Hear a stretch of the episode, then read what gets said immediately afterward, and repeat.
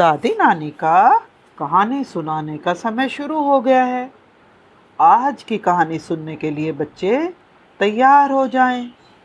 बहुत समय पहले की बात है, एक राजा राज्य करता था।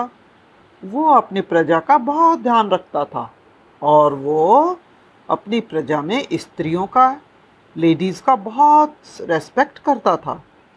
उसके राज्य में कोई भी आदमी किसी भी औरत के बारे में एक भी बुरा शब्द बोल नहीं सकता था।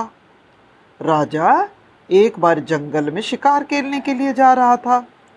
जंगल में उसने एक लकड़हारे को देखा जो अपनी पत्नी के साथ मिलकर लकड़ियाँ काट रहा था और इकट्ठी कर रहा था।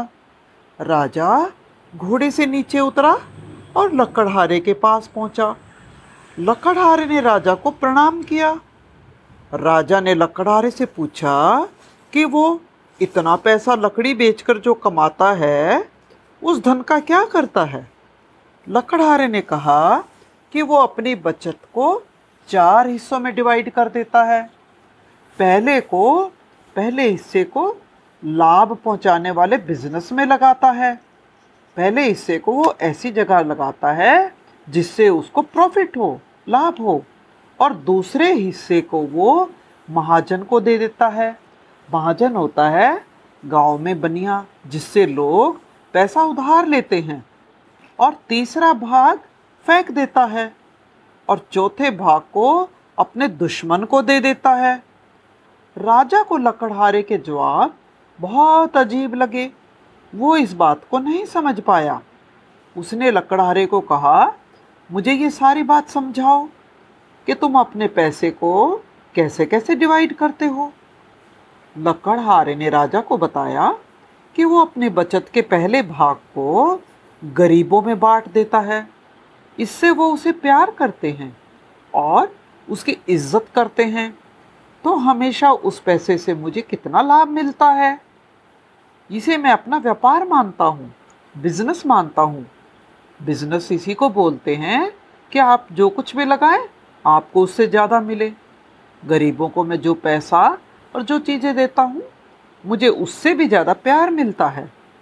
दूसरे हिस्से को मैं अपने माता पिता को दे देता हूँ, क्योंकि उन्होंने मुझे पढ़ाया, लिखाया, पाला, पोसा, तो मुझ पर उनका कर्ज है। तो वो कर्ज उतारना, वो उधार तारना मेरी जिम्मेवारी है। सो दूसरा हिस्सा मैं अपने माँ बाप को दे देता हूँ। और तीसरे भाग में मैं अपनी ज़रूरत की चीज़ें ले लेता हूँ। कभी कभी फिजूल खर्चे भी करता हूँ, इसीलिए ये पैसा मैं कहता हूँ कि मैं इसको फेंक देता हूँ। और अपने पैसे का चौथा हिस्सा मैं अपनी वाइफ को देता हूँ। राजा ने लकड़हारे की बात सुनी तो वो बड़ा हैरान हुआ, लेकिन वो इस बात से हैरान था कि वो अपनी वाइफ को शत्रु कह रहा था, दुश्मन कह रहा था। राजा इस बात को मानने के लिए तैयार नहीं था। वो लकड़हारे को बोला, तुम्हारी पहली 3 बातों से तो मैं एग्री करता हूँ, सहमत हूँ, लेकिन चौथा भाग तुम अपनी वाइफ को देते हो और कहते हो कि चौथा हिस्सा तुम अपने शत्रु को देते हो। इस बात को मैं नहीं मानता। क्या तुम इसको प्रूव करके दिखा सकते हो? लकड़हारा बोला, हाँ महाराज, मैं इसको प्रूव करके दिखा सकता हूँ। राजा ने लकड़हारे से कहा कि इस पहेली के बारे में वो किसी को ना बताए, वरना उसे आजीवन कारावास का दंड मिलेगा, क्योंकि इसे तुम्हें ही मुझे बताना है। इसको अगर तुम लीक कर दोगे, किसी और को बता दोगे, तो उसको लाइफ लॉन्ग पनिशमेंट मिलेगी। इतना कहकर राजा अपने महल में आ गया। राजा को लकड़हारे की पहेली वाली बात बहुत इंटरेस्टिंग लगी।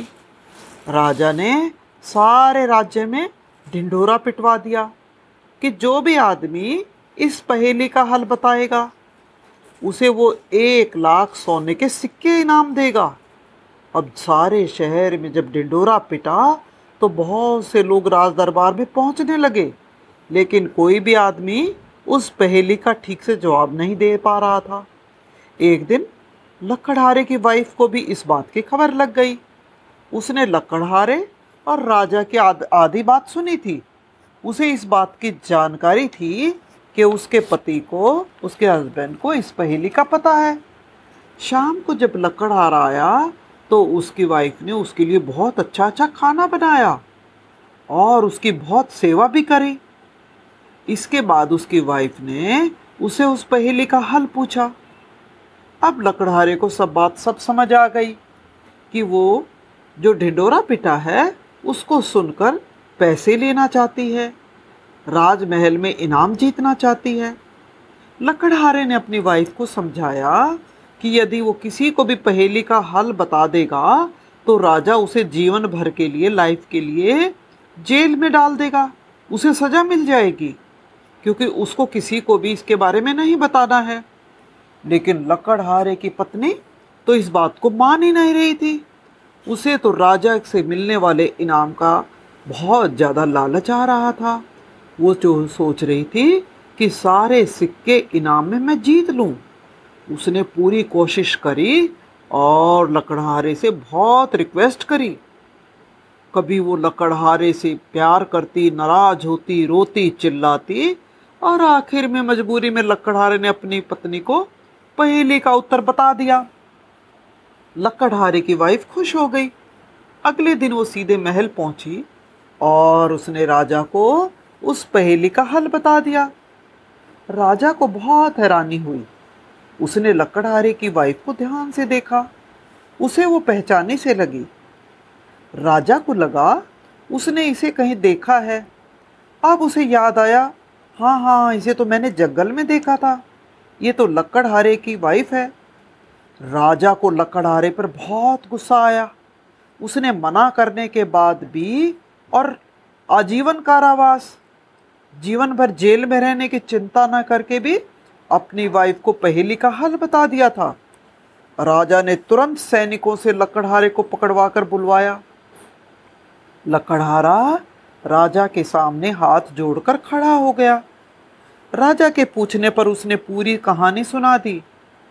राजा ने पूरी कहानी ध्यान से सुनी और कहा, देखो महाराज, मैंने यही कहा था कि अपना चौथा हिस्सा मैं अपने दुश्मन को दे देता हूँ, तो क्या मेरी पहेली का ये उत्तर ठीक नहीं है?